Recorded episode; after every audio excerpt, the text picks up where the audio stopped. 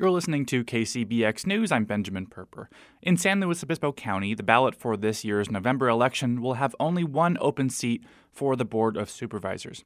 It's for District 2, which includes much of the county's north coast, as well as some inland areas, including Atascadero and San Miguel.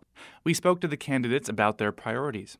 The District 2 race is a runoff from this year's primary in June, and it's between two Bruces, incumbent Bruce Gibson and challenger Bruce Jones, who finished second in the primary. Let's look at Gibson first. The incumbent supervisor has been on the board since 2006, though his district has changed along the way, most recently in this last redistricting cycle. The new map adopted by the board late last year, which Gibson voted against, removed areas like Los Osos and Morro Bay from District 2. It also shifted the district's lines east to include Atascadero, San Miguel, and smaller areas nearby.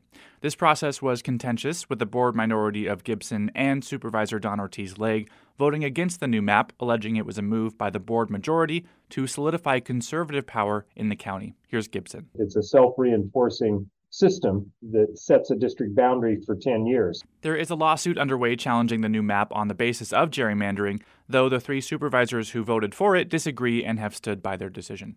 Gibson says he supports an independent redistricting commission in SLO County, which would draw district lines without political incentive for what he calls gerrymandering. Other counties, including Santa Barbara, have done this. Gibson says one of his highest priorities is addressing housing costs and homelessness, which he jointly refers to as housing the next generation. He says the county government may not be able to cure the issues of increasingly unaffordable housing and rising homelessness locally, but that there are concrete steps it can take. Some of those steps are laid out in the county's five year plan to cut homelessness here by half.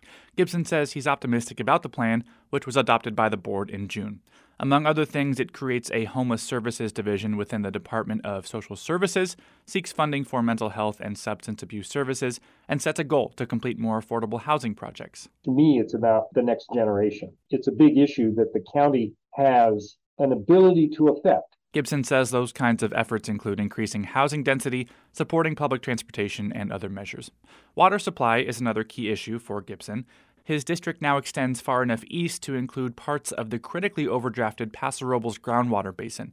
He says he has a previous record of improving the water situation in Los Osos by helping secure the water recycling facility there. Gibson acknowledges that neither the Los Osos nor the Paso Robles groundwater problem is fixed, but that he feels confident the county can help those areas reach solutions. We're implementing projects, we're seeing conservation, and we're seeing the results of that. Gibson's official endorsements include the SLO Tribune editorial board, SLO City Council members Carlyn Christianson and Andy Pease, and SLO County YIMBY, or Yes in My Backyard, which advocates for housing reforms like subsidized housing, tenant protection, and greater housing density. Bruce Jones is this year's SLO County District 2 challenger, having finished behind Gibson in the June primary.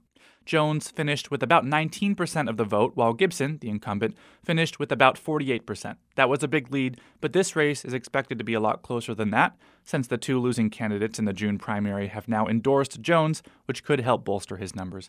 Jones is a retired surgeon who has served on the Templeton Area Advisory Group, the elected volunteer body representing Templeton to the county.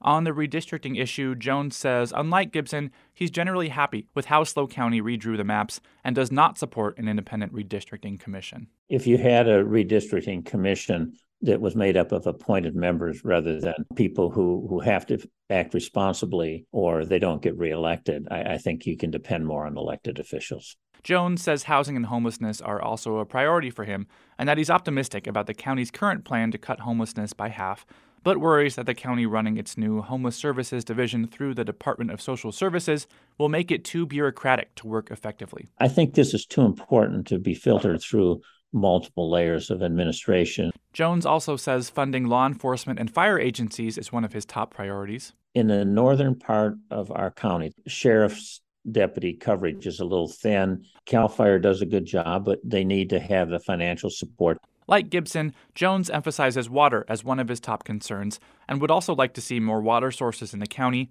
through efforts like desalination and wastewater treatment we discharge more treated wastewater into the ocean than we utilize. This could easily be used in agriculture and other areas. Jones' official endorsements include the SLO County Republican Party, incumbent supervisors Debbie Arnold and John Peschong, and Assemblyman Jordan Cunningham. The District 2 candidates share similar stances on the Diablo Canyon nuclear power plant, which both say they want to see continue operating, at least for now, but differ on other issues, like election fraud and security questions. Jones calls for stronger voter authentication to assure the public of election integrity, while Gibson says elections are secure and accurate, and that the implication or claim that they are not is a political tactic that is not based on evidence.